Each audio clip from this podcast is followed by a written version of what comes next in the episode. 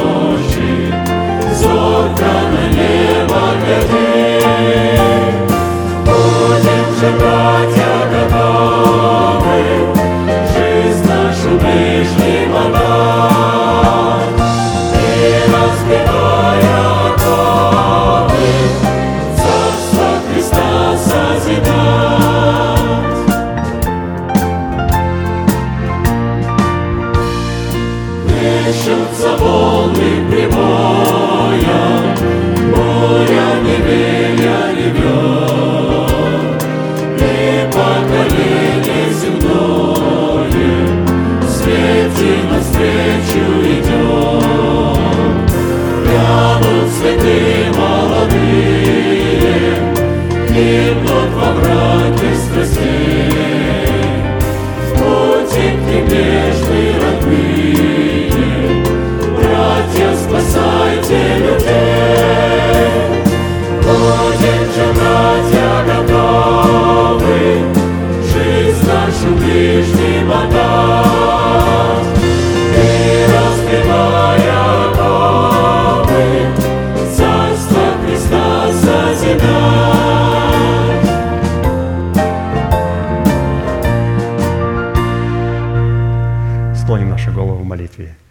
Небесный Отец, во имя Иисуса Христа, мы благодарны имени Твоему Святому за вновь представленную привилегию быть на месте, которое чертила десница Твоя для поклонения Твоему святому имени.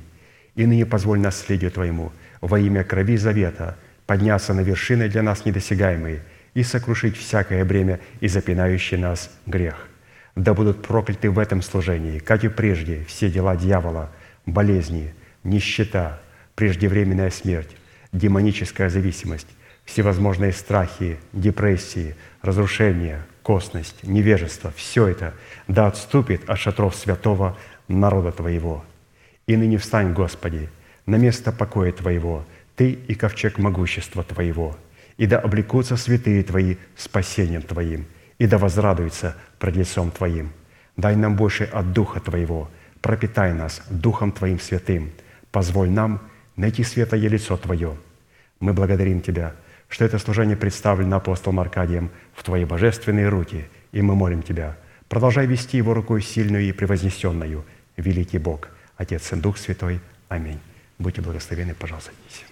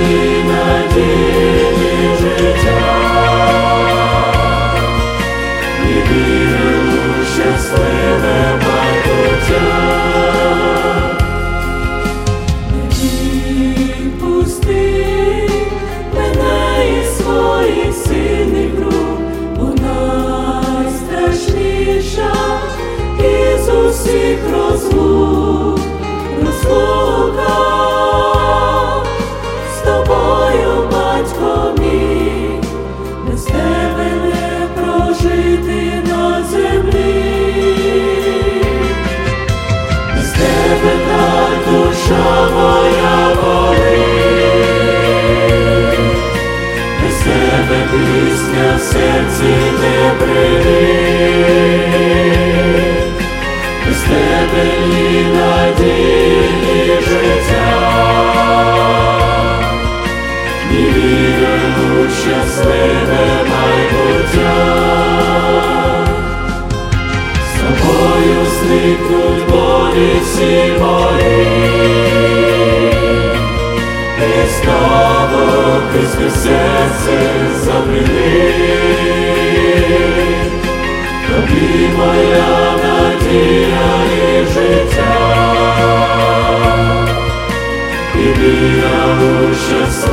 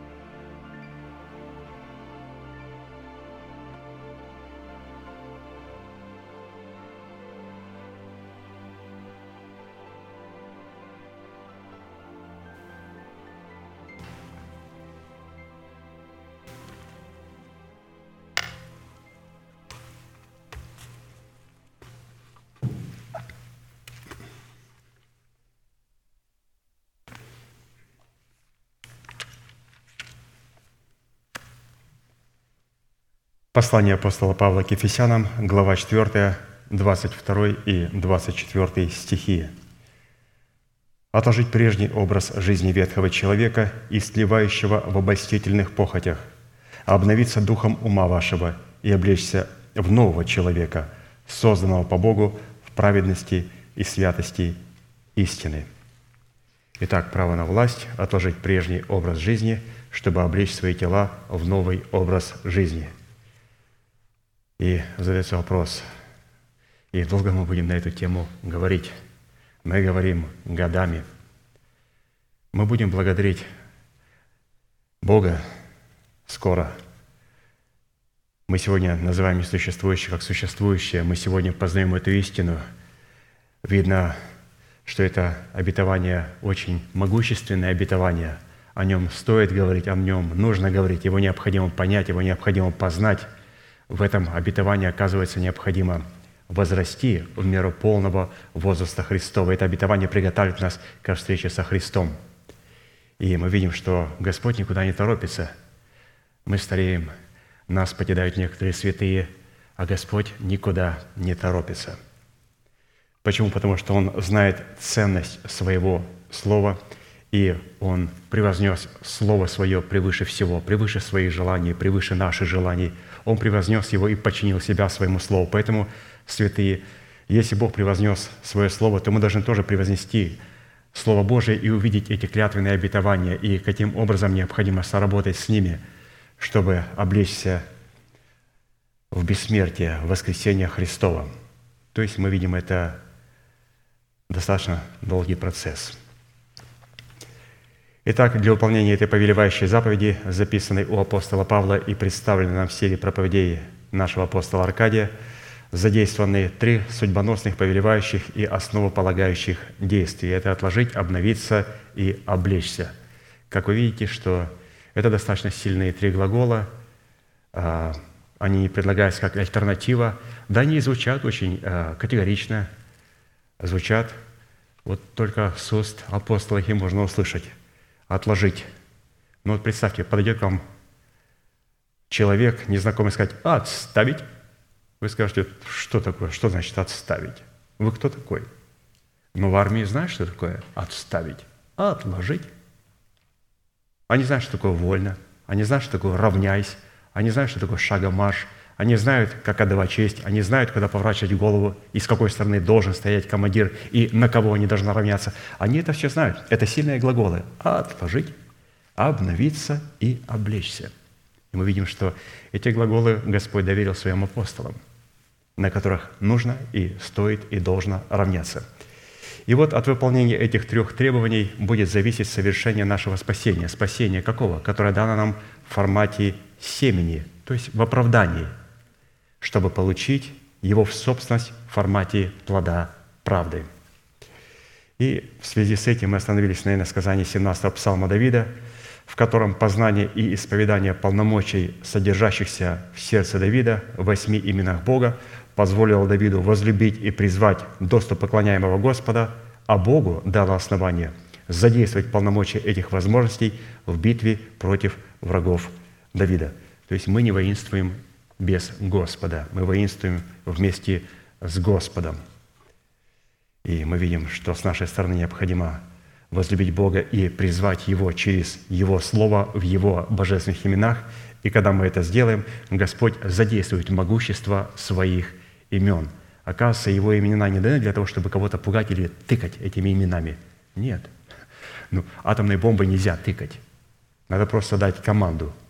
И поднимется а, все ракетное войско, чтобы просто запустить одну ракету такого масштаба. Вы знаете, там на кнопку не нажимают. На кнопку нажимают только попросите, что вы хотите, кофе или чай. Там целая команда, там офицеры, там адмиралы, там а, встает вся армия. Когда нажимается на кнопку, вся армия поднимается в боевой порядок. То есть насколько вот это все важно понимать. И поэтому вот как сделать так, чтобы все воинство Божие вместе с Господом Саваофом, потому что Саваоф – это господин воинств небесных, военачальник, задействовать. Необходимо исповедовать его в его божественных именах. И Господь задействует свои имена против наших врагов. Вот как это делал Давид. Псалом 17, 1-4 стихи. Посмотрите, как он воевал с врагами, как он нажимал на вот эту кнопку, которая сегодня пугает Россию Америку, а Америка пугает Россию, пока все другие вокруг дрожат от страха. То есть почему они пугают? Потому что они знают, что они эту кнопку не нажмут. Но всем другим странам от этого плохо. Ну, Давид никого не пугал. Посмотрите, как это он делал. Он пугал только врагов именем Господа. «Возлюблю Тебя, Господи, крепость моя, Господь, твердыня моя и прибежище мое, Избавитель мой, Бог мой, скала моя, на Него я уповаю, щит мой, рог спасения моего и убежище мое, призову достопоклоняемого Господа и от врагов моих спасусь». Вот этого текста, прочитанного в силе Святого Духа, в смирении, в сокрушенном и трепещущем перед Словом Духе, с кроткими устами, достаточно, чтобы а, поднять Господа Саваофа с его войском против наших врагов. Вот достаточно вот этих стиха. Хорошо, давайте провозгласим все вместе наше полномочие и нашу судьбу в именах Господа. Итак, Господи, Ты крепость моя, Господи, Ты твердыня моя, Господи, Ты прибежище мое, Господи, Ты избавитель мой, Господи, Ты скала моя, Господи, Ты щит мой, Господи, Ты рог спасения моего, Господи, Ты убежище мое. Да задействует Господь все эти имена против наших врагов. В лице ветхого человека, в лице болезни, нищеты, преждевременной смерти, в лице лжецеркви, лжеапостолов, лжепророков и также лжебратьев, в тех людях, в которых нет веры Божьей или верности Слову Божьему. Да задействует Господь эти полномочия эти а, могущества своих имен против всех наших врагов. И, разумеется, против болезни тоже. Итак, в определенном формате, насколько это позволил нам Бог и мера нашей веры, мы уже рассмотрели свой наследственный удел во Христе Иисусе в полномочиях трех имен Бога в достоинстве крепости, твердыни и в достоинстве прибежища. А посему сразу обратимся к рассматриванию нашего наследственного дела во Христе Иисусе в имени Бога Избавитель. То есть прекрасные чудные имена, и они, разумеется, связаны между собой. В начале в имени имени Господа «Ты крепость моя». Мы превознесли Бога в Его Слове и сказали «Ты неизменный в Слове Бог, Ты крепкий Бог, Ты сказал, Ты сделал, Ты крепость моя». Мы возвеличили Слово Божие. В имени Господи Ты твердыня моя. Мы согласились, что то Слово, которое мы возвеличили, или мы взяли эти заповеди для того, чтобы взвесить себя на весах правды – на весах заповедей Божьих, для того, чтобы очистить свое сердце и самого себя от скверной плоти и скверны духа. После этого мы получили право приближаться к Богу. «Господи, Ты прибежище мое». После этого, когда наше сердце очищено от всякой скверны, мы приближаемся к Господу и оплодотворяемся семенем Слова Божьего, и получаем семя, и взращиваем обетованное семя, клятвенное обетование в своем сердце, которое позволит нам познать Господа, Ты избавитель мой, потому что Господь будет нас избавлять именно через того Мафусала, которого мы с вами зачали, которого мы родим, когда встретились с Господом в третьем имени «Господи, Ты прибежище моя». Вот теперь Господь говорит, четвертое, «Я избавитель Твой, я буду теперь избавлять Тебя через Тебя же самого». Вот в чем уником святый. Это не просто, Господи, ну, наконец-то Ты защитишь меня. Он говорит, я защищу тебя через самого тебя, то есть через исповедание веры нашего сердца. Итак, свойства и лексика в определении имени Бога «Избавитель», как и в предыдущих именах Бога, не может быть найдено ни в одном из имеющихся словарей мира. Когда мы говорим «избавитель», мы подразумеваем такие составляющие. Их семь. Это избавитель, вождь завета – это искупитель от плена греха и смерти. Это спаситель тела, защитник от гнева Божия, восстановитель в правах на наследие. Это помещающий нас, как свою святыню, в безопасность. Это сохраняющий наш залог до явления Христа. Это Господь, Избавитель наш. В данной молитвенной песне Давида в имени Бога Избавитель сокрыт наследственный удел Сына Божия, в котором и через которого человек получает способность пускать в оборот залог своего спасения, чтобы получить прибыль в спасении своей души и в усыновлении своего тела искуплением Христовым. Это все делается в имени Бога Избавитель. То спасение, которое мы получаем в залог, мы пускаем и получаем прибыль, или же по-английски profit. В чем заключается наш profit? Прибыль в спасении нашей смертной души и в усыновлении нашего тела. Вот эти две субстанции нам необходимо спасти, или же нашему духу, вот в промежутке нашей коротенькой жизни. Бог спасает наш дух, и мы думаем, Боже, а как мой дух будет спасать? Мой Давид еще маленький. Вот хорошо, пускай возрастает. И потом у нашего духа появляется способность убивать льва и медведя. Потом мы убиваем Голиафа. Потом нас помазывают на царство – Потом мы узнаем, что, оказывается, на престоле сидит кто-то другой. Наш интеллект, наш Саул. Боже мой, зачем ты меня помазал? Он говорит, дело в том, что я помазал Саула прежде тебя, потому что ты был еще ребенком.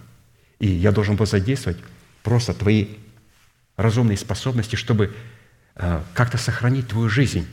Но теперь этого недостаточно. Теперь, будучи помазанным царем, ты должен быть священником и пророком. Ты должен приходить ко мне и присутствовать в моем присутствии – и поэтому мы видим, что Давид как раз и был царем, священником и пророком. Самуил также был, и вот именно Давид взял от Самуила эту способность быть царем, потому что Самуил был истинным царем, которого отвергли, и Господь в негодовании дал им другого царя. Ну, вот Давид вот перенял эту эстафету от Самуила. Саул не смог с этой эстафетой справиться – он сразу ее положил в сторону. Она была передана Давиду, и потом он стал водиться своим собственным пониманием, своим собственным интеллектом и говорил, а я думал, что это будет лучше сделать так. Это о чем говорит? У него не было эстафеты от Самуила. Он ее не принял. Он ее потерял. И когда он ее потерял, злой дух стал докучать его. И этот злой дух приходит тогда, когда мы начинаем своим интеллектом пытаться вникать в Слово Божие и давать оценку Слову Божьему своим интеллектом. Почему? Все, Дух Святой отступил. Мы не понимаем теперь Слова Божьего. И то благовествуемое Слово, которое мы слышим, оно закрыто для нас. Итак, учитывая такой союз Бога и человека, для нас становится жизненно важным определить в каждой сфере нашего бытия как роль Бога, так и роль человека. И для этой цели мы пришли к необходимости рассмотреть ряд таких вопросов. И, как обычно, представляет наш пастор брат Аркадий четыре классических вопроса. Первое – какими характеристиками и категориями определяется наш наследственный удел в имени Бога Избавитель. Второе. Какое назначение в реализации нашего спасения призван выполнять наш наследственный удел в имени Бога Избавитель. Третье. Какую цену необходимо заплатить, чтобы дать возможность Богу быть нашим Избавителем. И четвертое. По каким результатам следует определять, что Бог действительно является нашим Избавителем в реализации нашего призвания. Итак, мы сегодня будем отвечать на вопрос первый. И еще раз, как он звучит. Какими характеристиками в Писании определяется наш наследственный удел в имени Бога Избавитель? И нам было предложено увидеть семь составляющих, и начнем сразу с первой составляющей. Первое. Удел в имени Бога Избавитель обнаруживает себя для избранного Богом народа в имени Иисуса Христа. Ну где же еще можно найти избавление? Конечно же, в имени Господа Иисуса Христа. Давайте посмотрим, как об этом сказал Захария, отец Иоанна Крестителя, когда пророчествовал. Луки 1 глава 67, 75. «И Захария, отец его, Иоанна Крестителя, исполнился Святого Духа и пророчествовал, говоря, «Благословен Господь Бог Израилев, что посетил народ свой и сотворил избавление ему, и воздвиг рог спасения нам в доме Давида, отрока своего, как возвестил устами бывших от века святых пророков своих, что спасет нас от врагов наших и от рук, всех ненавидящих нас, сотворит милость с отцами нашими и помянет свой завет, клятву, которую клялся он Аврааму, отцу нашему, дать нам небоязненно по избавлению от руки врагов наших, служить Ему в святости и правде перед Ним во все дни жизни нашей. Это одно из мест Писания, представляющих Бога как Избавителя своего. как здесь сказал Захария, и сотворил избавление народу своему. То есть Господь является избавителем кого? Своего народа. Господь избавляет свой народ. А чтобы обнаружить себя вот в этом названии «свой народ», «Божий народ», нам необходимо увидеть три составляющие, которые были в пророчестве и которые были написаны ниже этого пророчества. Это первое – необходимо иметь причастность к избранному Богом остатку. Второе – это в принятии ангела, приготавливающего путь для Избавителя. Ниже Захария говорит и благословляет своего сына и говорит, что ты наречешься пророком Всевышнего, ты придешь для того, чтобы приготовить путь Господу, Избавителю. То есть необходимо принять этого ангела, который приготавливает путь для Избавителя. Здесь мы поговорим о тех святых, которые будут представлять для нас посланников, у которых есть посланничество дух и сила Ильи. И третье. Необходимо иметь причастность к родословной дома Давидова, потому что именно оттуда будет происходить Избавитель. Почему? Потому что это не просто будет нас исправлять какой-то а, Господь из колена Иудина, из дома Давидова. Он говорит, я это буду делать через вас. Господи, если ты хочешь делать через меня, я должен иметь отношение к избранному Богом остатку. И я должен происходить тоже из родословной Давида. А я не еврей – он говорит, ну ты это можешь делать во мне, в Иисусе Христе. И мы сейчас эти три составляющие посмотрим, чтобы Иисус Христос мог быть нашим избавителем. То есть Он задействует в эту очередь, конечно же, нас. Итак, первая составляющая. То есть нам необходимо иметь причастность к избранному Богом остатку. Это первое, с чего Иисус Христос получает полномочия избавлять нас – Итак, первая составляющая дела нашего наследия в имени Бога, избавитель состоит в том, что всякий человек, принявший залог спасения, но не заплативший цену за право получить это спасение в собственность, утратит свое право на удел в имени Бога Избавитель, и его имя навсегда будет изглажено из книги жизни. То есть иметь причастие к чему? К избранному Богом остатку. К чему? К избранному Богом остатку. А какой есть еще остаток? Нет другого остатка – есть званые и есть избранные. И для того, чтобы содействовать, а, задействовать полномочия Господа, «Господи, Ты избавитель мой», Он говорит, избавитель, но только для избранных, не для званных. Господи, есть званые, есть избранные. Он говорит, очень много званых, очень мало избранных. Очень мало тех, которые сработают и говорят, Господи, Ты избавитель. Все молятся, Господи, избавь меня, Господи, Ты мой избавитель. Он говорит, избавитель только для избранных много званых, мало избранных. Для того, чтобы быть избранным, необходимо заплатить цену. Давайте читаем дальше, что он предлагает пастор Аркадий. Луки 14 глава, 15-24 стих. «Некто из возлежащих с ним сказал ему, Иисусу, «Блажен, кто вкусит хлеба в Царстве Божьем». Он же сказал ему, «Один человек сделал большой ужин и звал многих». Многих. И когда наступило время ужина, послал раба своего сказать званным, «Идите, ибо уже все готово. Я приготовил обетование для церкви моей в усыновлении тела ее, в воцарении воскресения Христова. Идите, это обетование дано церкви. Идите. И начали все, как бы сговорившись, извиняться. Первый сказал ему, я купил землю, и мне нужно пойти посмотреть ее. Прошу тебя, извини меня. Другой сказал, я купил пять пар волов и иду испытать их. Прошу тебя, извини меня. Третий сказал, я женился, и потому не могу прийти. Здесь говорится о духовных вещах, поэтому я всех тех бизнесменов, которые покупают и продают, хочу утешить, не волнуйтесь, мы сейчас поговорим, это духовные вещи. Разумеется, если наша голова занята только куплей и продажей, и там нету горнего, то это проблема. Но христианин может быть и должен быть хорошим бизнесменом. Поэтому здесь духовный смысл, мы сейчас немножко дадим комментарий. Чтобы успокоить немножко. И, возвратившись, раб тот донес о сем господину своему. Тогда, разгневавшись, хозяин дома сказал рабу своему, «Пойди скорее, пойди скорее, остается время очень мало». Он говорит, куда пойти?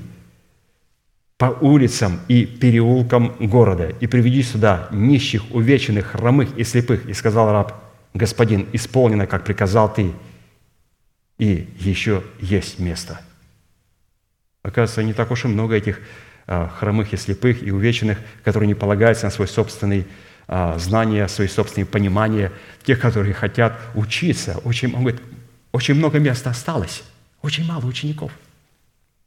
Еще есть место. Господин сказал рабу, пойди по дорогам и изгородям. То есть изгороди – это проверяйте около заборов. То есть вот это такой зеленая изгородь, то есть зеленый забор. Пойдите по дорогам и изгородям и убедите прийти, чтобы наполнился дом мой. Ибо сказываю вам, что никто из тех званых не вкусит моего ужина, ибо много званых, но мало избранных». То есть мы видим о том, что Господь сегодня направляется. Он куда направляется? Он направляется к званным. А званные говорят, я купил землю, я купил поле, я занят евангелизацией. А, я женился, я заключил завет с церковью, которая не хочет слышать и принимать этого обетования. Мы против этого. Мы считаем вообще, что это еретизм. Мы женились на другой. А, у меня есть пять пар валов. Меня поставили на служение. Держите в этой церкви. Да, у вас есть истина, но поймите, я так дорожу своей позицией, власть, понимаете, я так долго ждал быть помощником лидера. У меня пять перволов. Найдите какого-то другого. Мне не нужно это обетование. Ищите хромых и слепых. Ищите всех тех, кто примет это обетование. И мы видим о том, что дом наполнился. Поэтому, святые, а, сегодня это обращение пошло, и люди об этом слышат. Но посмотрите, а пришли ли они на дом, в дом пира – Дом пира – это церковь Иисуса Христа, где предлагается царская пища. Много званных. И Господь пошел звать в свои церкви, в свои деноминации, в свои конфессии. И люди сказали, мы очень заняты. И он говорит, хорошо, идите по переулкам, идите туда, куда никто не хочет заходить, к тем людям, на которых никто не обращает внимания, для которых э, позиция не имеет никакого значения – они относятся к позиции не как позиция, а как к роли. Потому что в церкви нету позиции, там есть роли, роль слуги. Позиция «я выше, вы ниже». Иисус взял, припоясался полотенцем, встал на колени умывать, стал ноги. Петр говорит, Господи, так не положено. Ты больше, я меньше. Он говорит, если я не мою твоих ног, то ты не имеешь со мной никакой части. Если ты не позволишь мне служить тебе как слуга, ты не имеешь со мной спасения. То есть это о чем говорит? Что оказывается вот такое Царство Небесное. Потом ставит ребенка и говорит, будьте как дети, таковых есть Царство Небесное. Господи, кто из нас больше в Царстве Твоем? Позволь, мы сядем с левой и с правой стороны. Он говорит, вы знаете, кто будет сидеть? Поставил ребенка и говорит, вот такой человек. Не маленький ребенок, а взрослый человек, который станет как маленький ребенок. Маленькие дети там не будут сидеть.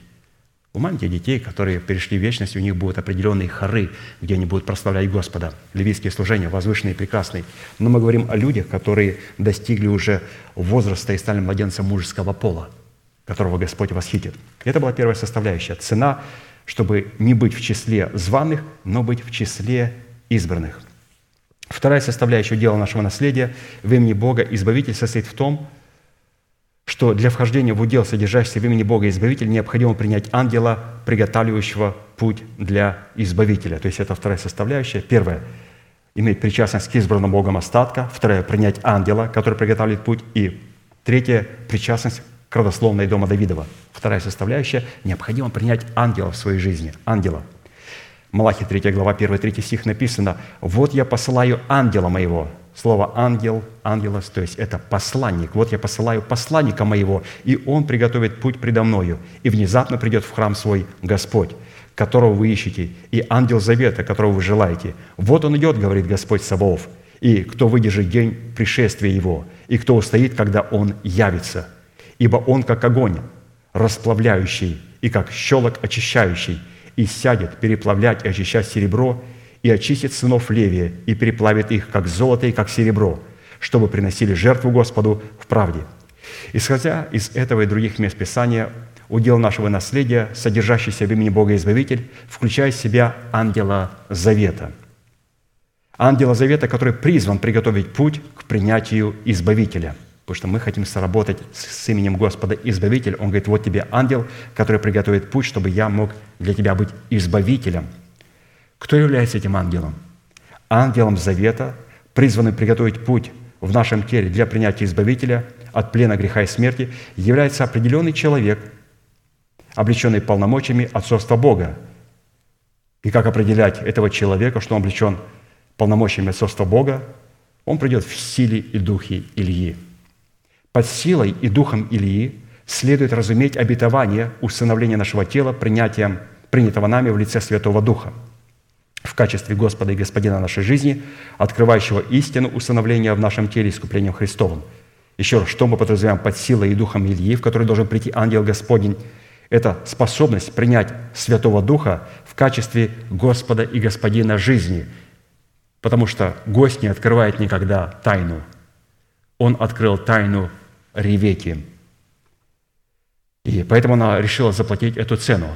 Почему Вафиил, отец Ревеки, и Лаван не заплатили цену?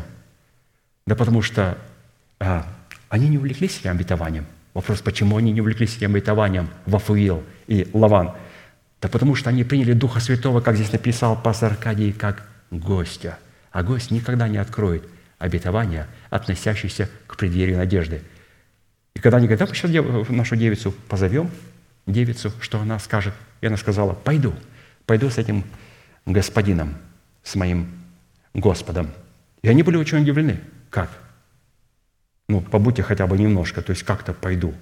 Вообще так у нас на Востоке не принято. Она говорит, пойду, заплачу эту цену, оставляю дом своего отца и свой народ. Иду навстречу Господу. То есть, посмотрите, вот что я для себя подчеркнул, святые. Оказывается, дух и сила, сила Ильи – это не просто молиться громко на иных языках или кому-то голову отсечь у потока кисон. Дух Ильи проверяется в других образах. Вот скажите, пожалуйста, как дух Ильи проверяется у Ревеки. Принять Духа Святого как Господа и Господина. Вот это дух Ильи. Рубить оно хорошо головы. Так может себе тоже что-то там нечаянно отрубить. Иногда бывает так машешь э, мечом, потом смотришь, уже руки нет или ноги. Это очень опасно. То есть я говорю про себя, иногда так помахаешь, потом думаю, что ж такое, махал-махал, а весь стою весь пораненный. Оказывается, Слово Божие, оно в первую очередь и нас поправляет, а потом уже кого-то поправляет. Действие Святого Духа, читаем дальше, в силе и духе Ильи будет обнаруживать себя в тотальном освящении – то есть дальше пастор продолжает, что Дух Ильи – это принять Духа Святого как Господа и Господина, а то, что мы приняли Духа Святого как Господа и Господина, выражается в нашей способности тотального освящения, как Ревека сказала, «пойду». Освящение, то есть я забираю себя из дома своего отца. Зачем? Чтобы отдать себя. Забираю себя от кого-то и чего-то, чтобы отдать себя кому-то и чему-то. Обнаруживать себя – это все в тотальном освящении, необходимым необходимым для установления нашего тела искуплением Христовым или же избавлением нашего тела от тления и смерти путем изгнания из нашего тела ветхого человека. Вот такая интересная составляющая. Итак, Господь пошлет нам ангела, человека, представляющего отцовство, который нам скажет, каким образом Дух Святой становится Господом и Господином нашей жизни. Мы это определим через наше тотальное освящение и посвящение. И если будет присутствовать тотальное освящение и посвящение, тогда мы сможем а, заплатить эту цену которое заключается в установлении наших тел воскресением Христовым. И третья составляющая удела нашего наследия в имени Бога Избавитель состоит в причастности к родословной дома Давида. Под домом Давида следует разуметь происхождение родословной вождя нашего спасения в лице невесты Агнца, облеченной в достоинство царя, священника и пророка. То есть причастие к родословной Давида – это наше причастие к невесте, жене Агнца. Почему? Потому что она, жена невесты Агнца, как и Давид, обладает статусом царя, священника и пророка. Саул был царь, но не был священник и пророк. Есть помазание, как вот брат Анатолий проповедовал во вторник из трудов пастыря, есть два помазания. Помазание царя. Помазание царя, которое помазует нас, оно совершенно не говорит о том, что мы имеем помазание священника пророка, которое позволяет нам входить в святилище. Помазание царя заключается в том, что человек приходит к порогу храма Божия и поклоняется. И когда он поклоняется и передает свою жертву дальше, чтобы кто-то другой нес эту жертву, он говорит, что у меня есть помазание царя. То есть я отказываюсь своим собственным умом а, трактовать Слово Божие. Пускай мне скажет человек Божий, посланник Божий, что такое хорошо и что такое плохо, что такое освящение и что такое посвящение – когда мы это делаем и не исходим от своего плотского ума и своего интеллекта, у нас получается что? Вот здесь помазание в нашей голове. Но помазание священника требует очень кропотливой работы с этим елеем. Это не просто вылить на голову елей. Там необходимо было приготовить, там определенный состав. Человек должен соработать с елеем Слова Божьего, должен соработать со Словом Божьим, который вот это втирание, как мы слышали, втирание, как это делал Есфирь. То есть этот елей должен пропитаться глубоко а, в человека – чтобы это позволило ему заходить уже не как царю. Царь доходит только до порога храма. Все, дальше дверь закрыта. Теперь надо это помазание, которое помазана наша голова, вылито было на голову, пропитаться этим помазанием а, полностью. То есть это наше отношение к Слову Божьему, к Слову Божьему. Когда мы начинаем познавать Слово Божие, исповедовать Слово Божие своими устами, то мы заходим здесь непосредственно вот это второе помазание, как у священника и пророка, которое позволяет нам приходить в присутствие Бога. Поэтому вот наше отношение к причастности – это вот по отношению к жене Агнца и царя, священника и пророка. Откровение 22, 16, 17. «Я, Иисус, послал ангела моего засвидетельствовать вам сие в церквах. Я сим корень и потомок Давида. Звезда светлая и утренняя, и дух, и невеста говорят, приди». Почему? Потому что а, невеста тоже является потомком Давида. «Слышавший да скажет, приди, жаждущий пусть приходит, и желающий пусть берет воду жизни даром». Вот, пожалуйста, царь, священник и пророк. Царь принимает Слово Божие, священник и пророк может познавать Слово Божие. То есть для того, чтобы познать Слово Божие, как нам пастор объяснял, необходимо принять Слово Божие. А чтобы принять Слово Божие в наше сердце, а, нам необходимо иметь царя. Для того, чтобы потом задействовать царя на получение помазания священника и пророка. То есть без нашего царя мы не сможем принять Слово Божьего. То есть у нас должен быть царь. И также испытать себя на причастность к дому Давида следует по твердости нашего возрожденного от Бога Духа, ведущего войны с царствующим грехом в нашем теле в лице ветхого человека, носителя программы падшего Херувима, переданного нам через греховное семя наших отцов. То есть необходимо быть также воином молитвы, то есть вести Божьи войны. То есть, смотрите, он четыре составляющие – царь, священник, пророк, и пастор добавляет, и недостаточно воин – Давайте прочитаем о Давиде. Это был сильный воин, никто не отрицает. Первое царство, 25 глава, 28-29 стих. Авдея говорит Давиду, «Господь непременно устроит Господу, господину моему, дом твердый, ибо воины Господа ведет господин мой, и зло не найдется в тебе во всю жизнь твою. Если восстанет человек преследовать тебя и искать души твоей, то душа господина моего будет завязана в узле жизни у Господа Бога твоего, а душу врагов твоих бросит он как бы пращию». Она сказала, что господин мой Давид, Авидея, ведет войны Господа.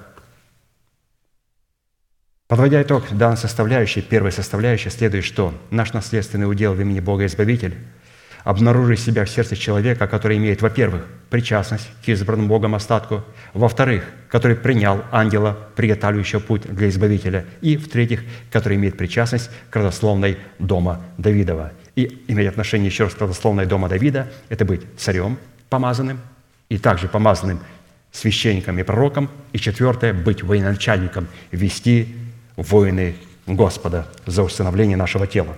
Вот такая большая пространная Первая составляющая. Вторая. Напомню, что мы говорим об имени Господа. Господа, Ты Избавитель мой. Второй удел в имени Бога Избавитель обнаруживает себя для избранного Богом народа в слове, исходящем из уст Бога. Псалом 129, 5, 8. «Надеюсь на Господа, надеется душа моя на Слово Его, уповаю». Душа моя ожидает Господа более, нежели стражи утра, более, нежели стражи утра. Да, уповает Израиль на Господа, ибо у Господа милость, и многое у Него избавление, и Он избавит Израиля от всех беззаконий Его». Он избавит от беззаконий? Он избавит Израиля от врагов? Почему? На Слово Его уповает Израиль. То есть необходимо уповать на Слово Божие, исходящее из уст Божьих, для того, чтобы мы могли сказать, «Господи, Ты избавитель мой». То есть я, Господь, уповаю на Слово Твое. Мы обратили внимание, что в данном обетовании, которое мы призваны наследовать в имени Бога Избавитель, речь идет об избавлении посредством надежды нашей души на Бога и упованием на Слово Божие, исходящее из уст Бога. Посредством надежды на Бога и упованием на Слово Божие. Фраза «душа моя ожидает Господа более, нежели стражи утра» говорит о том, что для Давида общение с Богом и познание Бога являлось превыше всего. То есть для, для него Господь прибежище мое являлось превыше всего. Вот почему он позволил Давиду а, найти себя в имени Господь, Ты избавитель мой. Потому что он говорит, что душа моя ожидает Господа Божия более, нежели стражи ожидают утра. Вот давайте посмотрим, как апостол Павел также был проникнут этой мыслью. Римляна 8 глава, 38-39 стих. «Ибо я уверен, что ни смерть, ни жизнь, ни ангела, ни начало, ни сила, ни, на...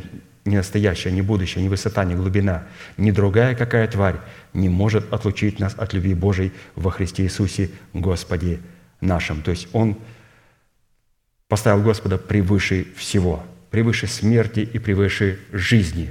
Он поставил Господа. А посему удел в имени Бога Избавитель обнаруживает свои полномочия в сердце человека, когда человек начинает мыслить о горнем, и надежда его становится сам Бог. То есть посмотрите, где находится надежда. Надежда находится в Боге, и надежда становится сам Бог. И тогда упованием человека становится уже не плоть и не его разумные возможности, а Слово Божие – Какое Слово Божие? Слово Божие в конкретных и драгоценных обетованиях, запечатленных в его сердце. Мы начинаем мыслить о горнем. Нашей надеждой становится сам Бог.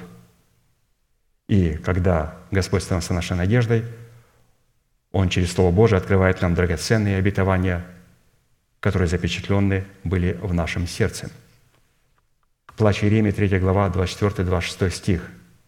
«Господь – часть моя». Обратите внимание, для того, чтобы сказать, «Господь – это обетование мое». Да.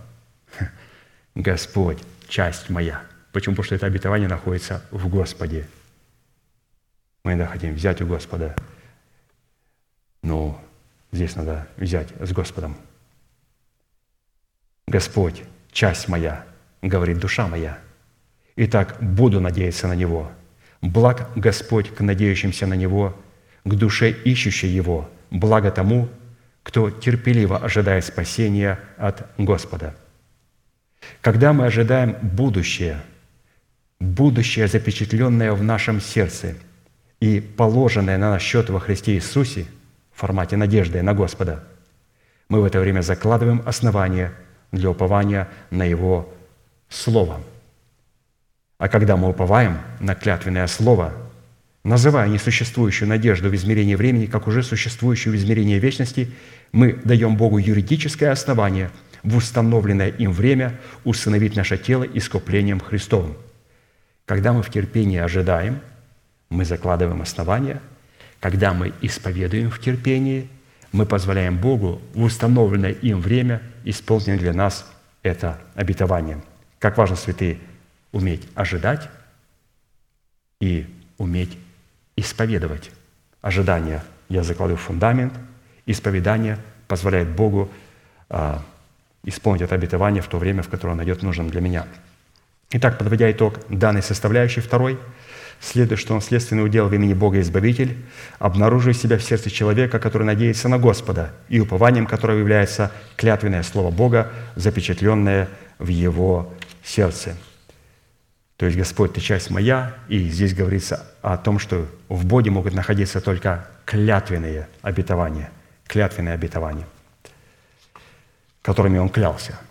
То есть клятвенные обетования – это те обетования, за которые надо было Ему умереть и воскреснуть, понести на себе проклятие. Третье. Напомню, что мы говорим об имени Господа «Ты избавитель мой». Удел в имени Бога Избавитель обнаружит себя также для избранного Богом народа в завете с Богом, в контракте с Богом. Без завета с Богом никто не имеет права говорить, Господи, Ты Избавитель мой. Псалом 110, 5, 9. «Пищу дает боящимся Его, вечно помнит завет свой. Силу дел своих явил он народу своему, чтобы дать ему наследие язычников, то есть установить наши тела. Дело рук его – истинный суд. Все заповеди его верны, тверды на веки и веки, основаны на истине и правоте. Избавление послал он народу своему, заповедал на веки завет свой, свято и страшно имя его. Итак, избавление послал народу своему. Какому народу своему? Который вечно помнит завет Божий. Господь послал избавление народу какому? Который помнит контракт с Богом. Исходя из имеющейся констатации, наш наследственный удел во всех именах Бога содержится в завете, в контракте Бога с человеком. Какого человека? Только человека, имеющего органическое причастие к боящимся Бога, который является избранным остатком Бога и святыня славы и могущества Его. Мы знаем, что завет Бога, который мы заключаем, это не просто религиозный ритуал – совершаемый в крещениях водою, Духом Святым и огнем. То есть завет, который мы заключаем, это не просто ритуал.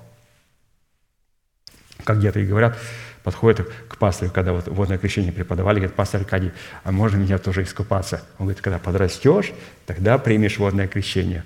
Маленькие детки подходят, я хочу, чтобы там меня тоже, дайте разрешение, пускай меня тоже там искупают. Пастор говорит, надо вырасти, надо вырасти. Но к чему я это говорю?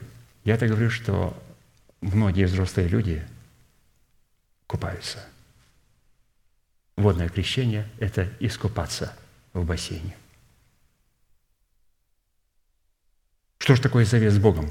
Святые вообще. Я когда читал, думаю, я интересно присутствовал. Хотя это был 19 год, далековато, да? Тогда мы были еще молодости. Достаточно долгое времени назад. Да. Я думаю, как интересно, завет с Богом. Посмотрите, как написано, написано. Но это в первую очередь вот завет с Богом объем священной и сакральной информации. Завет с Богом, контракт с Богом – это информация. Он говорит, вы все прочитали, все, и ты там уже, там, иногда бывает, но что-то надо подписать документ, и тебе просто перелистывают, подпиши вот здесь, вот. подпиши вот здесь. Я подписал где-то 50 листочков, я точно не знаю, что я там подписал. Подпишу, у тебя время есть? Нет, надо бежать. И подписали, подписали, подписали. Что подписали, точно не знаю. Бог никогда так не делает. Он проходит досконально и объясняет все. Потому что ему не надо подписывать так контракт. Ну, прими водное крещение. Подпиши здесь, подпиши здесь. Здесь просто две буковки поставь, все. Две буквы. Здесь полный раз. Дата сегодняшняя. Ну, так не происходит у Бога. Давайте еще посмотрим, если вас спросят, что такое завет с Богом? Завет с Богом – это объем священной и сакральной информации, содержащей в себе взаимные обязательства Бога с человеком и человека с Богом, который должен быть заключен в сердце человека, прежде чем он вступит в завет с Богом. Еще раз, очень коротко. Объем священной и сакральной информации должен находиться в сердце человека, прежде чем преподавать ему водное крещение. Прежде чем преподавать ему крещение Духом Святым – этот объем должен пребывать в сердце человека. Это говорит что? То есть я должен как пастор проповедовать, пастор Аркадий? Нет. Вы не можете проповедовать, и я не могу проповедовать, как пастор Аркадий. Но этот объем должен быть принят в наше сердце, чтобы он там был. То есть необходимо слышать истину. Ну, вот мы это и делаем. Но продолжаем дальше говорить о завете. Завет с Богом, и детки наши тоже же присутствуют здесь, они же слышат, они же не играют на селфонах. Они подготавливаются к водному крещению, они не рисуют, и не раскрашивают рисуночки. Когда идет проповедь, у нас никто не рисует и никто в салфонах не смотрит. Наши детки слушают проповедника. Они тем самым учат русский язык. Наши детки – украинцы, русские, испанцы, немцы, американцы – подтягивают русский язык. Это хорошо. Надо учить русский язык. Не потому что у нас вообще мало русских, но почему мы говорим на русском языке – Потому что драгоценное обетование, которое мы слышим через нашего ангела, которого Бог послал нам, наш ангел проповедует нам на русском языке. Поэтому у нас очень много национальностей, и у нас нет совершенно никакой вражды. Почему? Если бы мы не имели любовь к Слову, мы бы все враждовали. Но посмотрите, мы, у нас атмосфера любви, мы друг друга понимаем, мы друг друга любим, мы друг за друга заступаемся. Сохрани Господь, чтобы кто-то посягнул на Церковь Божию. И вот печать. Завет с Богом – это также печать Бога, указывающая на то, что данный человек является собственностью Бога и святыней Бога. Если бы дети Божьи были осведомлены в отношениях значимости завета с Богом, который призван являться печатью Бога на их челах и на их правой руке, то власть, имеющие, перехватившие бразды правления в народе Божьем, не не распространяли бы страшилки о печати зверя, представленных якобы в электронных чипах или в каких-то еще а, выдумках. Как печать Божия на челах боящихся Бога, знающих содержание завета с Богом, так и клеймо зверя на челах, на челах обольщенных душевных людей, обольщенных душевными вождями, принимается только тогда, когда присутствует уже готовый юридический документ, и этим юридическим документом является образ нашего мышления. И этот образ нашего мышления необходимо скрепить печатью, соответствующей данному документу. Вы посмотрите, святые, как интересно написано, что, оказывается, завет с Богом – это печать Бога на челах. Куда Бог ставит свою печать? Вот сюда, на лоб. Почему, Господи, на лоб? У одних клеймо, а у нас печать. Мы посмотрим, как Господь сейчас ставит. А, это формат нашего мышления. На формат нашего мышления – это не о том, что я сижу здесь, у меня формат мышления правильный. Я могу сидеть здесь и отсутствовать, присутствовать телом, отсутствовать духом. Могу отсутствовать а, телом, но присутствовать духом на этом собрании. Это все говорит о том, что вот формат нашего мышления. То есть мы говорим о завете. Господи, Боже мой, если бы при завете водного крещения сказать, что святые очень важно мыслить о горнем. Вот, вот наш документик, вот документик, куда будет ставиться печать, что у нас в этом документе лежит, что вот этот файл, какой там лежит – и, соответственно, тому, что там лежит, ангел Божий поставит печать, либо ангел тьмы поставит клеймо зверя. Вот, оказывается, наш документ в нашем мышлении. Как интересно написано. Посмотрите, мы говорим о завете с Богом, о контракте с Богом. Если человек мыслит о земном, его чело является юридическим документом, приготовленным для печати зверя. Если человек мыслит о горнем, его чело является юридическим документом, приготовленным для печати Божьей. Мы говорим, святые, о завете. Завет – это контракт между человеком и Богом, и Богом и человеком. И Господь ставит свою печать, и сатана ставит свое клеймо. Куда? Вот сюда. Давайте прочитаем. Иезекииля, 9 глава, 1-6 стих. «И возгласил в уши мои великим глазом, говоря, «Пусть приблизятся каратели города, каждый со своим губительным орудием в руке своей. И вот шесть человек идут от верхних ворот, обращенных к северу, и у каждого в руке губительное орудие его. И между ними один, одетый в льняную одежду, у которого при поясе его прибор писа. То есть это ангел Божий, посланник Божий.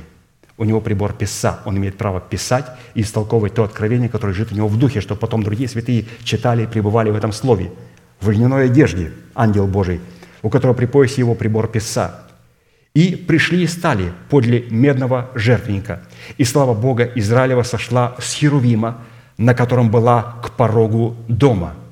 И призвал он человека, одетого в льняную одежду, у которого при поясе прибор писа.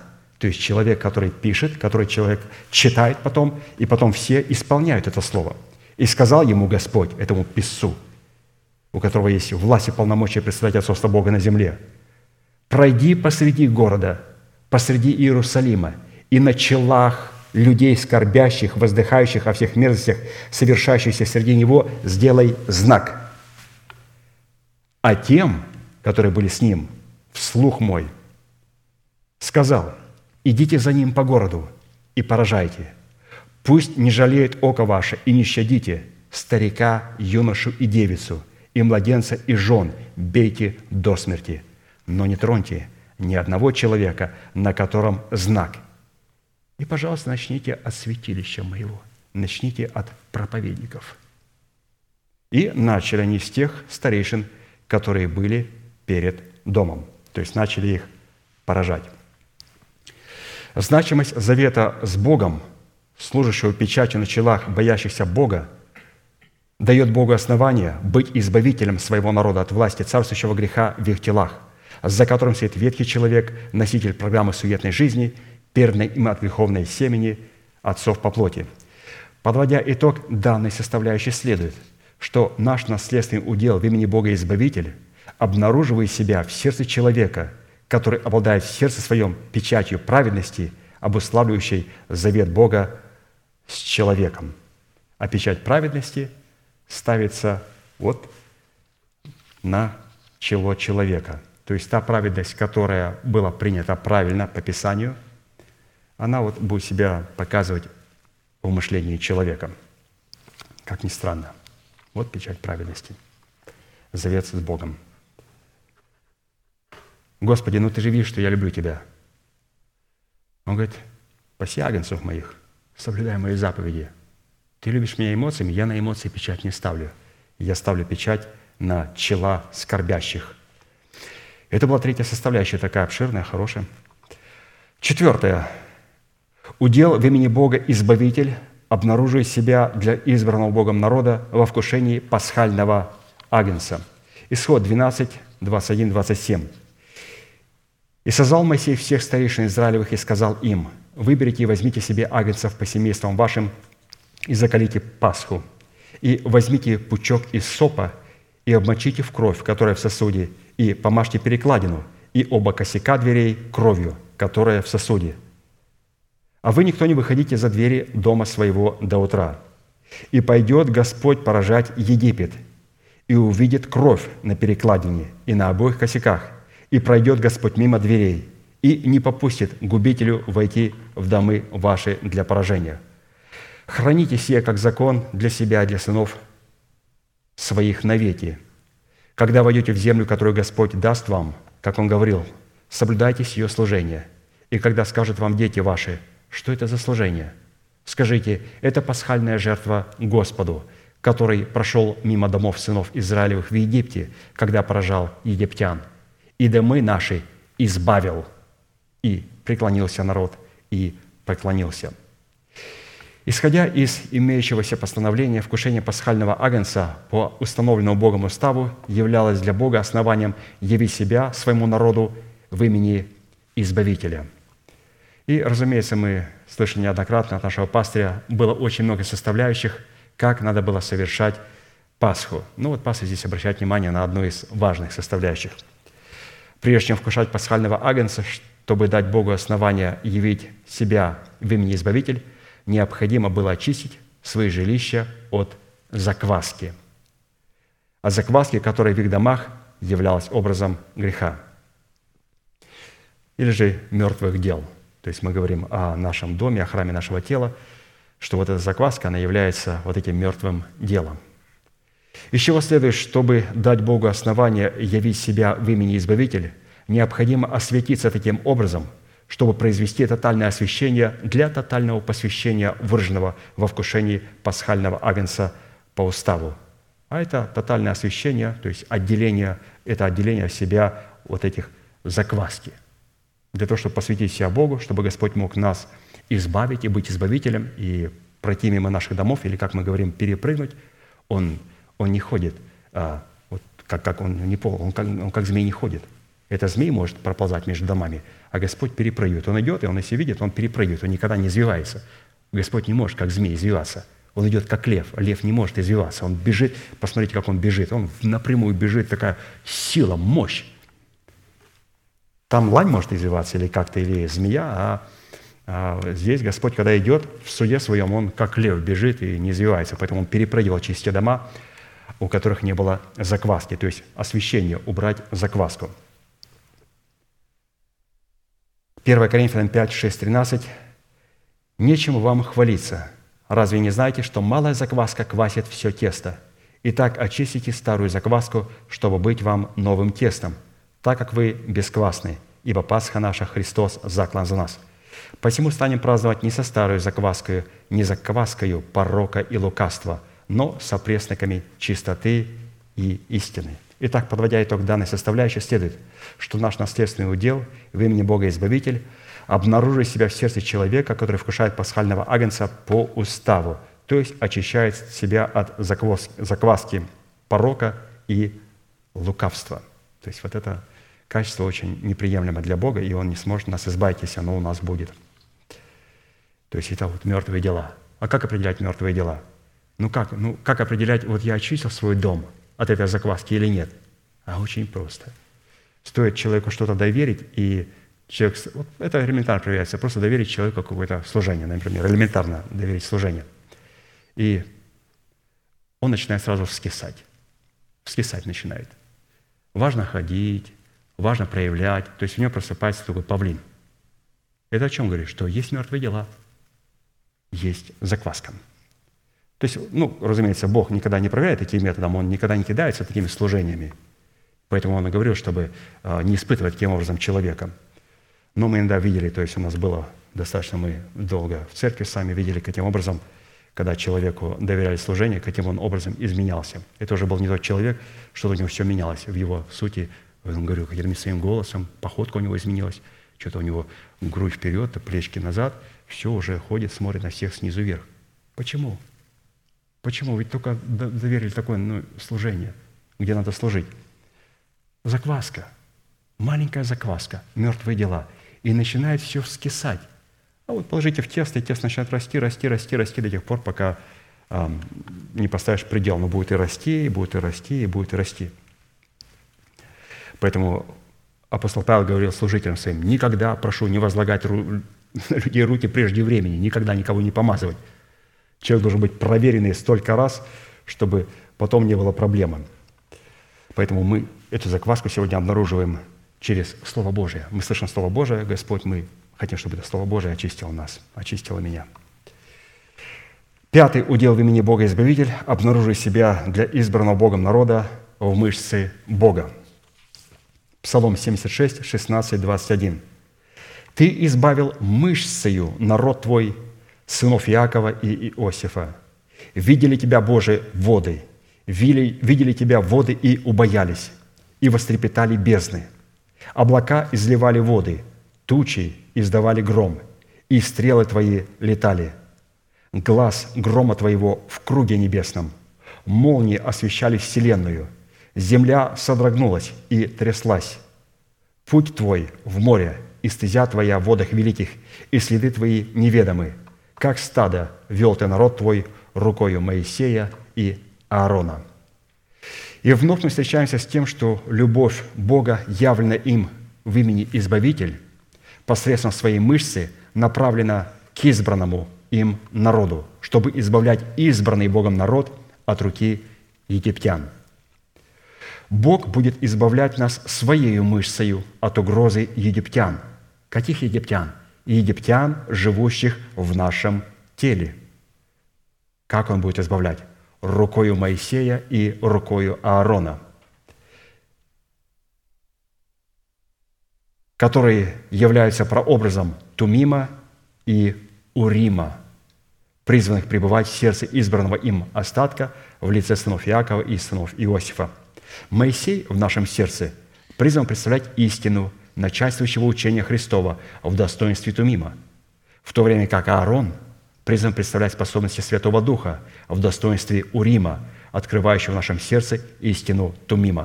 То есть, посмотрите, мы можем обнаружить, оказывается, а, Моисея и Аарона в себе. Господь вел свой народ через Моисея и Аарона.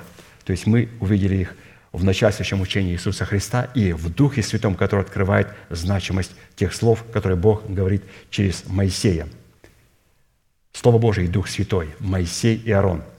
И когда Писание говорит, как стадо вел ты народ твой рукой Моисея и Аарона, то таким образом мышцей Бога, избавивший народ Божий от египтян, является Моисей и Аарон в достоинстве Тумима и Урима в нашем сердце. На иврите мышца включает в себя следующие составляющие. Мышца – это плечо, правая рука, сила истины и Святого Духа, военная мощь, опора на Бога. Мышца – это также упование на Слово Божие. Это военная сила в исповедании веры Божьей. Это войско, состоящее из ангельских иерархий. Это все является мышцей Божией, и они все связаны между собой.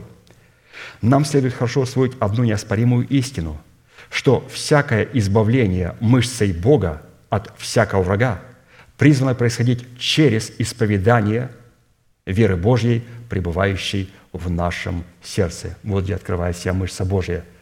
То есть это исповедание веры нашего сердца. а, этого исповедания не будет, если у нас не будет Моисея и Аарона, Слова Божия и Духа Святого. Исповедание веры Божьей, пребывающей в нашем сердце, приводит в трепет бездну и преисподнюю в нашем теле в лице ветхого человека с делами его, за которым стоят организованные стилы тьмы. Чтобы проверить себя на предмет наличия в своем сердце мышцы Бога в достоинстве веры Божьей, пребывающей в нашем сердце, которая призвана избавить нас от египетского войска в великих водах, обратимся к диалогу Бога с Иовом. Иов 41, 9. То есть Господь а, начал говорить Иову и хотел в Иове увидеть эту мышцу, чтобы он перестал судиться с Богом. Он говорит, послушай, чтобы судиться со мною, тебе обладать мышцей, как у меня. И отвечал Господь Иову из бури и сказал, припаяшь, как муж, чресла твои. Я буду спрашивать тебя, а ты объясняй мне. Ты хочешь не спровергнуть суд мой, обвинить меня, чтобы оправдать себя? Такая ли у тебя мышца, как у Бога? Все. Когда Господь, когда Господь спрашивает вопрос, святые, вот сейчас начнется самое интересное. Вот сейчас начнет раскрывать свои э, э, все тайны. Вот Бог интересный. Когда спрашивает вопросы, это сразу мы достаем а, свою тетрадку и все слушаем. Сейчас Господь начнет говорить, начнет а, говорить свое пророчество. Можешь ли, говорит Иову, который пытался оправдывать себя, можешь ли возгреметь голосом, как он – то есть можешь ли исповедать веру своего сердца? Укрась себя величием и славою, облекись в блеск и великолепие, то есть пусти спасение свое в оборот, чтобы твое оправдание стало праведностью. Излей ярость гнева твоего, посмотри на все гордое и смири его. То есть, когда мы смиряемся и трепещем перед благовествуемым Словом Божьим – Взгляни на всех высокомерных и унись их, и сокруши нечестивых на местах их. Зарой всех их в землю, и лица их покрой тьмою. Я перестаю надеяться на свой собственный интеллект, Господь. Благодарю Тебя за ангела Божия, который дал в Церкви Божией. Принимаю Слово, Господь, которое Ты говоришь через него. Вот, вот я, я проявляю мышцу. Он говорит, Иов, вот, вот она где мышца. У тебя она есть, ты должен ей пользоваться. Тогда, он говорит, я признаю, что десница твоя может спасти тебя. То есть Господь хочет задействовать свою десницу через нас. А что Он хотел его сделать? Он хотел, чтобы Господь задействовал свою мышцу, чтобы спасти его, избавить его. А Господь ему в вопросе сказал, я могу тебя спасти, Иов, но я должен задействовать твою веру, сердце твоего. Без тебя я не могу спасти тебя. Какой а, красивый подход у Бога. А, подводя итог данной составляющей, следует, что наш наследственный удел в имени Бога Избавитель, обнаружив себя в нашем сердце в достоинствах Тумима и Урима во время неспровержения ветхого человека в преисподнюю. Шестой удел в имени Бога Избавитель, обнаружив себя для избранного Богом народа в знамениях солнца, луны и звездах, которые приводят прочих людей в уныние и недоумение. Луки 21, 25, 36. Иисус говорит, «И будут знамения в солнце и луне и звездах, и на земле уныние народов и недоумение, и море его шумит и возмутится. Люди будут издыхать от страха и ожидания бедствия, грядущего на вселенную, ибо сила небесная поколеблется. И тогда увидят Сына Человеческого, грядущего на облаках, силою и славою великою. Когда же начнет это сбываться, тогда восклоните и поднимите головы ваши, потому что приближается избавление ваше – и сказал им притчу, посмотрите на смоковницу и на все деревья. Когда они уже распускаются, то, видя это, знайте сами, что уже близко лето. Так и когда вы увидите то сбывающимся, знайте, что близко Царство Божье. Истинно говорю вам, не пройдет род сей, как все это будет. Небо и земля придут, но слова мои не придут. Смотрите же за собою, чтобы сердца ваши не отягчались объедением и пьянством и заботами житейскими, и чтобы день тот не постиг вас внезапно. Ибо он, как сеть, найдет на всех живущих по всему лицу земному. Итак, бодрствуйте на всякое время и молитесь, да сподобитесь избежать всех сих будущих бедствий и предстать пред Сына Человеческого».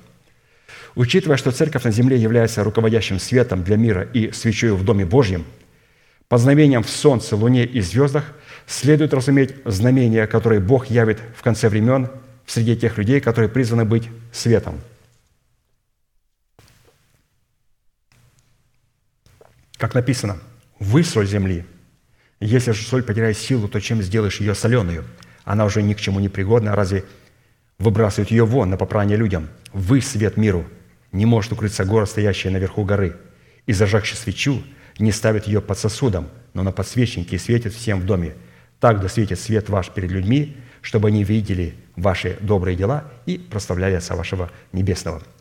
Однако, чтобы узнать характер знамений в Солнце, Луне и звездах, которые будут явлены в конце времен, в тех, кто призван являться руководящим светом для мира и Дома Божьего, прочтем Откровение 6 глава с 12 по 17 стих. «И когда он снял шестую печать, я взглянул, и вот произошло великое землетрясение, и солнце стало мрачно, как власеница». То есть власеница – это грубая темная одежда из верблюжьего волоса, которую одевали в знак смирения. Она очень неприятная на тело. И луна сделалась, как кровь, и звезды небесные пали на землю, как смоковница, потрясаемая сильным ветром, роняет незрелые смоквы свои. И небо скрылось, свившись в свиток, и всякая гора и остров двинулись с мест своих, и цари земные, и вельможи, и богатые, и тысяченачальники, и сильные, и всякий раб, и всякий свободный скрылись в пещеры и в ущелья гор, и говорят горам и камням, «Пойдите на нас, и сокройте нас от лица сидящего на престоле и от гнева Агнца, ибо пришел великий день гнева его, и кто может устоять?» То есть здесь нам представлены определенные знамения. Давайте их посмотрим. Ну, во-первых, знамения великого землетрясения. То есть мы говорим о том, что каким образом мы можем а, соработать с именем Господ, Господа «Ты избавитель мой».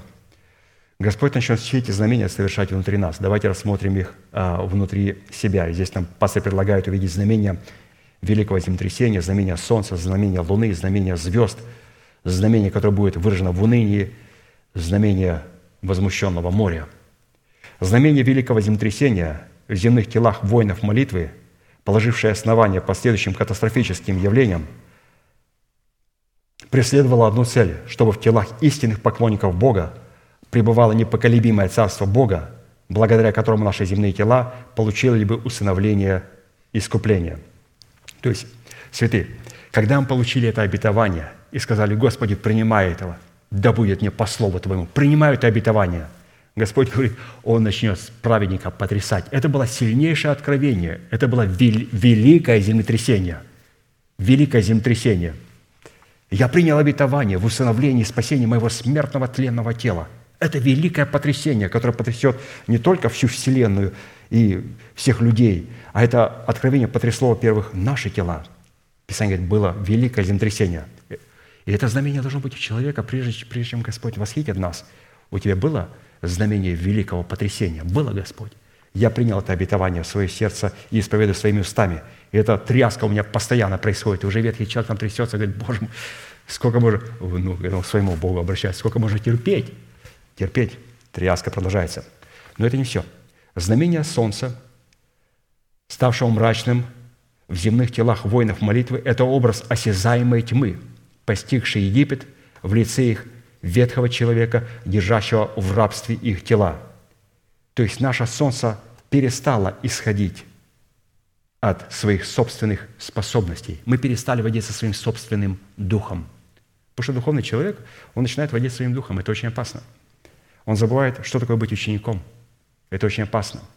И вот это знамение, то есть солнце стало как власеница, облекло себя в смирение, в одежду из верблюжьего волоса. Знамение Луны, сделавшись кровью в земных телах воинов молитвы, это образ возмездия, постигших египтян в лице ветхого человека с делами его за то, что ветхий человек проливал кровь святых в теле человека, которых представлял их плод духа. То есть за то, что вот ветхий человек воевал, то теперь душа против Духа воевал, против плода Духа. Душа облекается в смерть Господа Иисуса Христа. Это знамение, то есть она будет покрыта и сделается как кровь.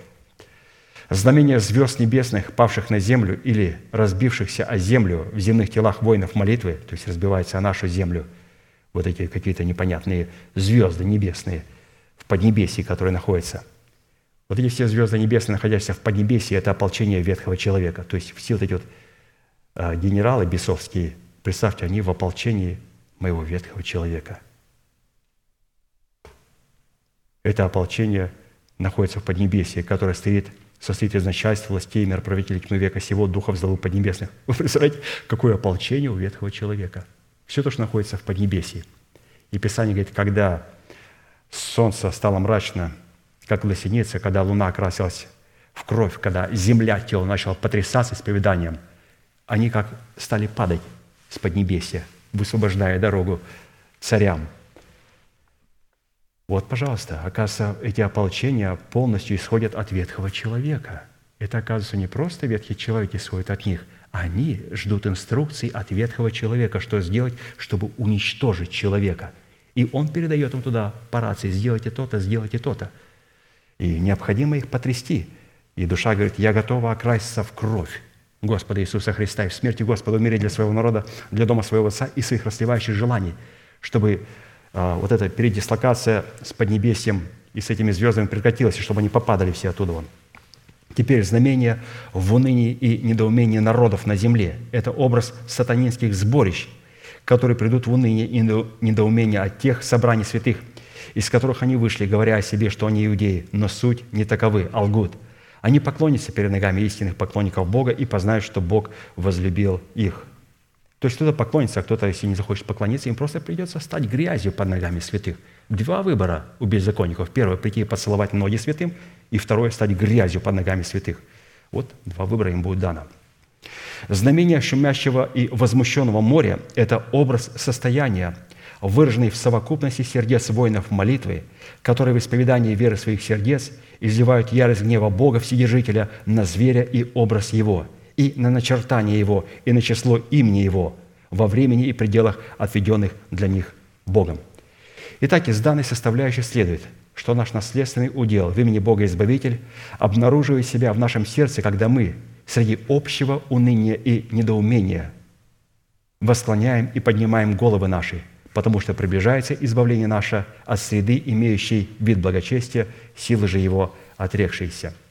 Седьмая составляющая – удел в имени Бога Избавитель, обнаруживает себя для избранного Богом народа в жезле их уст, уподобленных устам Бога. Иеремия, 15 глава, 18-21 стих. «За что так упорна болезнь моя, и рана моя так неисцельна, что отвергает врачевание? Неужели ты будешь для меня как бы обманчивым источником, неверною водою? На сие так сказал Господь, если ты обратишься, то я восставлю тебя, и будешь предстоять пред лицем моим. И если извлечешь драгоценное из ничтожного, то будешь как мои уста. Они сами будут обращаться к тебе, а не ты будешь обращаться к ним. И сделаю тебя для этого народа креп, крепкою медную стеною – они будут ратовать против тебя, но не одолеют тебя, ибо я с тобою, чтобы спасать и избавлять тебя, говорит Господь. И спасу тебя от руки злых, и избавлю тебя от руки притеснителей. И еще одно место, Иезекииль, 23 глава, 24-26 стих. «Не поклоняйся богам народов и не служи им, и не подражай делам их, но сокруши их, и разрушь столбы их. Служите Господу Богу вашему, и Он благословит хлеб твой и воду твою. И отвращу от вас болезни. Не будет преждевременно рождающих и бесплодных в земле твоей. Число дней твоих сделаю полными». Итак, здесь мы встречаем в этих двух местах Священного Писания, а, почему была проблема вот здесь у Иеремии. Он говорит, «Господи, ну почему ты не врачуешь мою рану?» И он говорит, все заключается в том, что хлеб и вода должны иметь в себе благословение. Благословение нашего хлеба и нашей воды всецело зависит от поклонения Богу и служения Богу. Поклонению богам народа, среди которых мы живем, и служение этим богам – это широкий пролом проклятия в наш хлеб и в нашу воду, выраженного во всевозможных болезнях, бесплодии и преждевременной смерти. То есть источник нашего поклонения определяет, насколько тот хлеб и ту воду, которую мы пьем, она благословенна. Она благословенна, либо она не имеет благословения. То есть вы видите, что оказывается, что не на каждом служении, в каждой церкви можно слышать хлеб, который благословен. Не в каждом служении. Давайте посмотрим, где проявляет себя благословенный хлеб и где проявляет себя хлеб, в котором нет благословения. Ну, во-первых, под хлебом и водой подразумевается такая пища, в которой присутствует жизнеспособность для всей нашей трехмерной сущности, выраженной в духе, душе и теле. Это хлеб, который благословенный. Он всегда будет говорить о духе, душе и теле. Он не будет говорить только о духе. Наш дух спасен, святый, мы все умрем. Да, каком восхищении? Да перестаньте вы это все говорить. Не, только горбатого могила исправить. Да невозможно избавиться от своего характера. Мы все умрем, будем все с Господом. Все, не надо это все. Это, это полная ложь. Это хлеб и вода, в которых нету благословения и жизни. Хлеб и вода, в которых есть, они будут выражаться в спасении нашего духа, души и тела, в полном спасении. Это была первая составляющая. Их всего пять составляющих, которые говорят о благословении, которые пребывают в хлебе и воде, и пять составляющих противоположных, которые говорят, что в нашем хлебе и воде нет благословения, лишены. Но сейчас мы смотрим, что в них есть благословение, то есть спасение для нашего духа, души и тела, и о том, что в нашем хлебе и в нашей воде есть благословение. Несмотря на то, что наше тело может подвержено быть определенным скорбям, но святые, у нас есть хлеб и у нас есть вода, в которых есть благословение – это первичное Слово Божие. У нас есть. И мы принимаем это первичное Слово Божие и говорим, Господь, мы благодарим Тебя за то Слово, которое мы слышим, и за Дух Святой, который открывает нам это Слово. Благодарим Тебя за Твой Сион, с которым мы сочетались. Благодарим Тебя за истину, с которой мы сочетались. Благодарим Тебя за человека, ангела Господня, который Ты послал в силе в духе Ильи, который возвестил мне это великое обетование, которое потрясло все мое тело и мой дух, и мою душу. Так что с преисподней стали валиться бесы. Представляете, какое обетование, какое потрясение. Благословение в таком хлебе, в такой воде также обладает свойством нести все в жизнь и исцеление, и служить не только пищей, но и лекарством от всякой болезни. То есть то слово, которое мы слышим, это хорошее лекарство. Это лучшее лекарство, как здесь пишет нам апостол Аркадий. Это лучшее лекарство от всякой болезни. То слово благословенный хлеб и благословенный Дух Святой, вода. Третье – Благословение в таком хлебе и в такой воде, с одной стороны, всегда подразумевает умножение, а с другой – полный достаток, что на самом деле означает абсолютную защищенность от экономических потрясений и колебаний. То есть в нашем хлебе и воде, который мы слышим в Слове Божьем, там есть защита от всяких экономических потрясений, которые придут на эту вселенную. Четвертое. Благодаря благословению в таком хлебе, в такой воде мы будем защищены как от депрессий, отравляющих вкус нашей жизни, так и от преждевременной смерти. Пятое. Благодаря благословению в таком хлебе и воде мы будем исполняться весельем и радостью. Благословение Господне, оно обогащает и печали с собой не приносит. И, разумеется, совершенно все противоположное будет существовать в том хлебе и в том воде, в котором нету благословения. Как будто бы те же слова. Говорят вроде бы из той же книги, но в одном слове есть жизнь, а в другом слове есть смерть. Сегодняшнюю проповедь можете найти в архиве нашего пастора брата Аркадия. Это был месяц декабрь, 19 год, а, декабрь, 6 число, 19 год, пятница. Очень драгоценный материал, если вы его прослушаете, это будет очень хорошо. И я еще раз и еще раз хочу вас поощрить, а, чтобы вы слушали пастыря. Достаточно предостаточно. Мы слушаем поливающих во вторник, в пятницу и воскресенье. Это больше, чем достаточно. Мы должны помнить голос своего пастыря. Очень важно. Голос пастыря. Голос ангела Божия, который возвестил нам то откровение Божие, которое потрясло нашу землю. Мы должны помнить голос пастыря. Это очень важно. Ты скажешь тембр, тембр. Потому что когда Господь будет вам говорить откровение, если Он будет говорить моим тембром, или тембром вашего мужа, или вашего друга, то под вопрос но если он начнет говорить тембром пастыря, здесь уже необходимо прислушаться к этому голосу. Самуил сказал, ты меня звал, Илья? Он говорит, о, тебя зовет Господь. Почему ты узнал? Он будет говорить с тобой тембром человека, который представляет отцовство. Иди скажи, Господь, раб твой слушает тебя, говори. Будем молиться и будем верить, что Господь будет нас слушать, и мы будем слушать Господа. Будьте благословены в вашей молитве. Дорогой Небесный Отец, во имя Иисуса Христа, мы благодарим Тебя за то, что мы сегодня можем находиться на месте, на котором Ты положил память имени Своего. На этом месте, Господь, пребывает память имени Твоего, потому что на этом месте, Господь, есть хлеб и есть вода, в которых есть благословение. На этом месте, Господь, исповедуется Слово Твое, начальствующее учение Иисуса Христа. Мы благодарим Тебя, Господь, за эту великую привилегию пребывать на том месте, на котором Ты положил память имени Своего, на том месте, на котором Ты превознес Слово Свое превыше всякого имени Твоего. Мы благодарим Тебя, Господь, за то, что Ты являешься нашей крепостью, Ты являешься нашей твердыней, Ты являешься нашим прибежищем. И Ты, Господь, позволил нам сегодня принять слово обетования. Позволь нам, Господь, и родить это обетование, и взрасти это обетование, и возрасти вместе с этим обетованием. Для того, чтобы, Господь, Ты мог нас избавить через это обетование, которое сможет прогнать смерть из наших тел вместе с Тобою, с Господом Избавителем. Потому что Ты будешь, Господь, избавлять нас, не без нас, но вместе с нами и через нас, могуществом Твоего Слова и Духа Святого. Мы благодарим Тебя, Господь, за Твою великую мышцу, которую Ты неоднократно являл на этом месте и продолжаешь являть и вести Твое стадо ко встрече с Тобою. Ты ведешь, Господь, стадо Твое своей мышцею, сильную и превознесенную, как некогда Ты вел народ израильский рукой Моисея и Аарона, так сегодня Ты ведешь нас через уста помазанника Твоего посредством Слова Божия и Духа Святого. Мы благодарим Тебя, Господь, что сегодня мы приняли Твое посланничество Моисея и Аарона в словах благовествуемых через Твоего ангела, который, Господь, пришел в силе и в духе Ильи. И мы благодарим Тебя, Господь, что сила и дух Ильи Ты нам открыл в нашей способности принять Духа Святого не как гостя, но как Господа и Господина.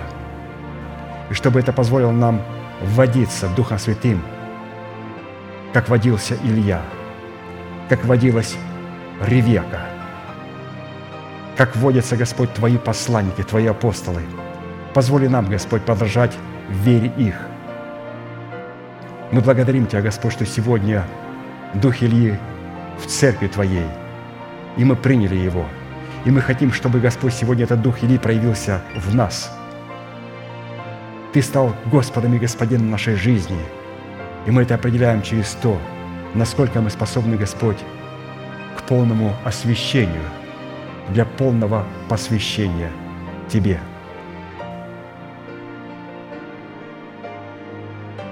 Мы благодарим Тебя, Господь, за Твою мышцу. Мы благодарим Тебя за тот хлеб и за ту воду, в которых есть Твоя жизнь, в которых есть Твое исцеление. И мы сегодня, Господь, благодарим Тебя за исцеление, за избавление от всяких страхов, фобий, депрессий, от всяких недугов в нашем теле, принимая то Слово и ту воду, в которых есть Твоя жизнь.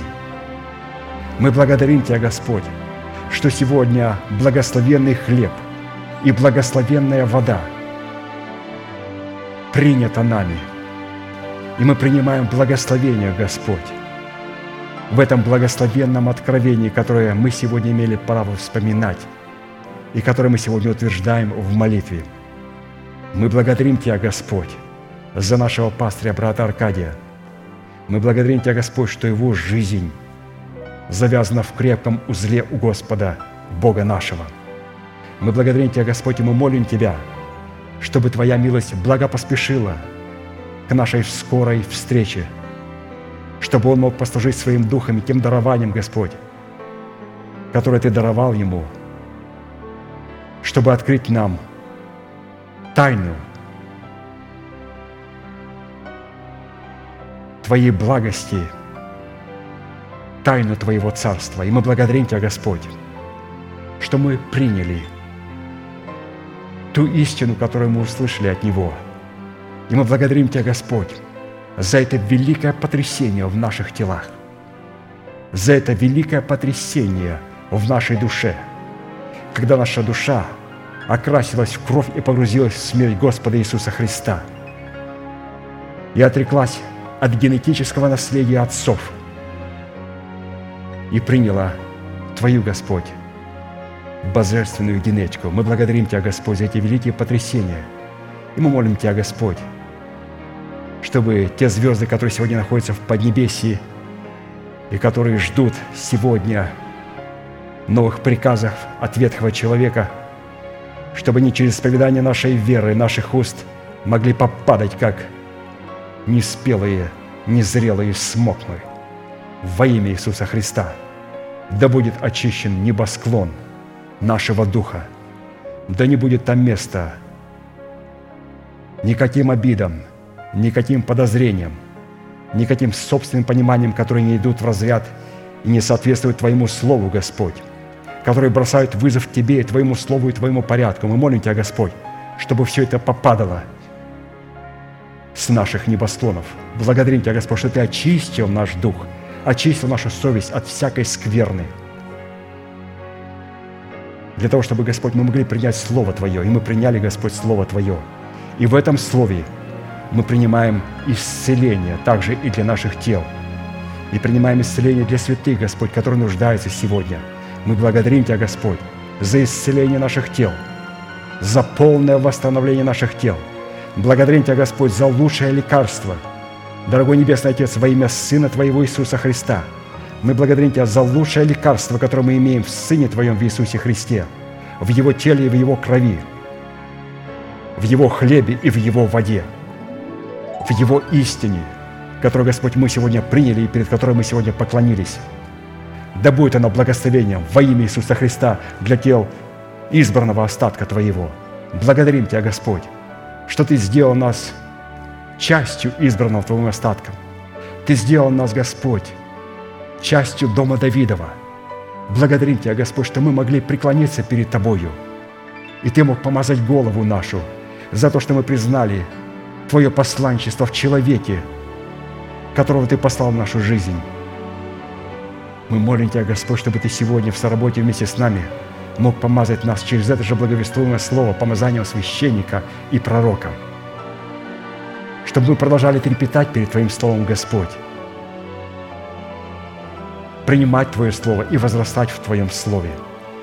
Ты также позволил нам, Господь, вести войны Божии – и мы сегодня, Господь, ведем войны Господни. И, Господь, Твоя война на этой земле сегодня за тела святых. Благодарим Тебя, Господь, что Ты исцелил, спас наш дух. Благодарим Тебя, Господь, что Ты исцелил изменил нашу душу. Но, Господь, Твои Божьи воины ведутся сегодня за тело. Несмотря на то, что, Господь, Ты увлечен красотой святых Твоих, Ты увлечен их духом и их душою, Ты видишь, Господь, что наши тела – нуждаются в Твоем божественном исцелении. И, Господь, мы продолжаем сегодня, происходя из дома Давидова, вести Божьи войны за тела святых. Благодарим Тебя, Господь, за это великое потрясение. Мы молим, Господь, чтобы в этом потрясении, в исповедании наших уст, все болезни могли покинуть наше тело, все недуги могли покинуть наше тело. Да воцарится воскресение Христова в наших телах, и да будет шум низвергнутый из нашего тела держава смерти, и на ее месте да будет воздвигнута держава жизни воскресения. Исцеление Христова да наполнит тела святых Твоих. Принимаем, Господь, Твое исцеление, принимаем полное восстановление для наших тел. Благодарим Тебя, Господь, за то откровение, которое мы слышали. И мы приготавливаем свое сердце для принятия того слова, которое Ты приготовил для нас, Господь, в воскресенье, в последующих собраниях. И мы, Господь, благодарим Тебя, что мы вскоре сможем снова слышать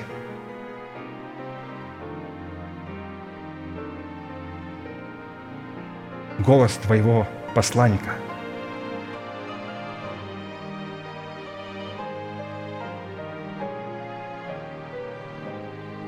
Благодарим Тебя, Господь, что мы знаем голос Твой в голосе Твоего посланника – Благодарим Тебя, Господь, что мы могли принять Слово и воду, которые исцелили наше тело. Мы молим Тебя, Господь, чтобы то Слово, которое могло исцелить нас, чтобы то Слово, которое могло дать нам прозрение, чтобы то Слово, которое могло освободить и освободило нас от проказы,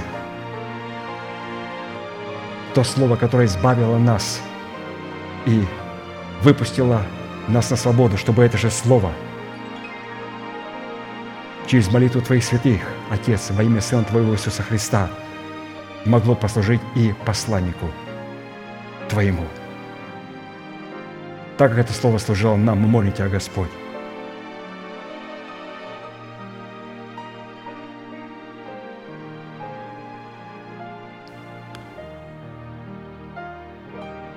чтобы это слово могло послужить и Ему. Да будет благословено Твое имя, наш великий Бог, Отец, Сын, Дух Святой. Аминь. Отче наш, сущий на небесах, да святится имя Твое, да придет царствие Твое, да будет воля Твоя и на земле, как и на небе. Хлеб наш насущный, подавай нам на каждый день, и прости нам долги наши, как и мы прощаем должникам нашим. И не веди нас во искушение, но избавь нас от лукавого, ибо Твое есть царство и сила и слава во веки. Аминь.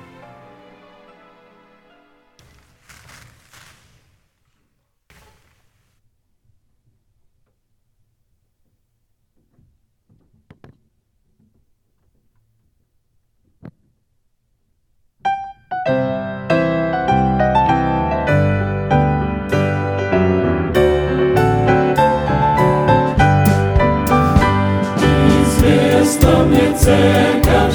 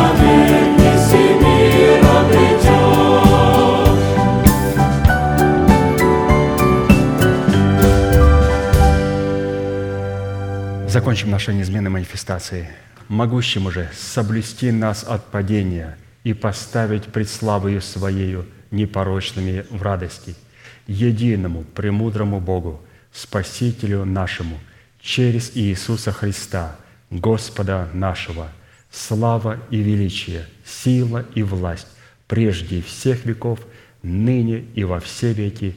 Аминь.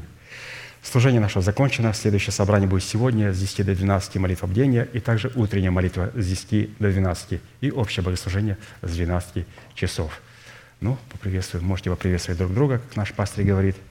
Ну, и вас благодарю также.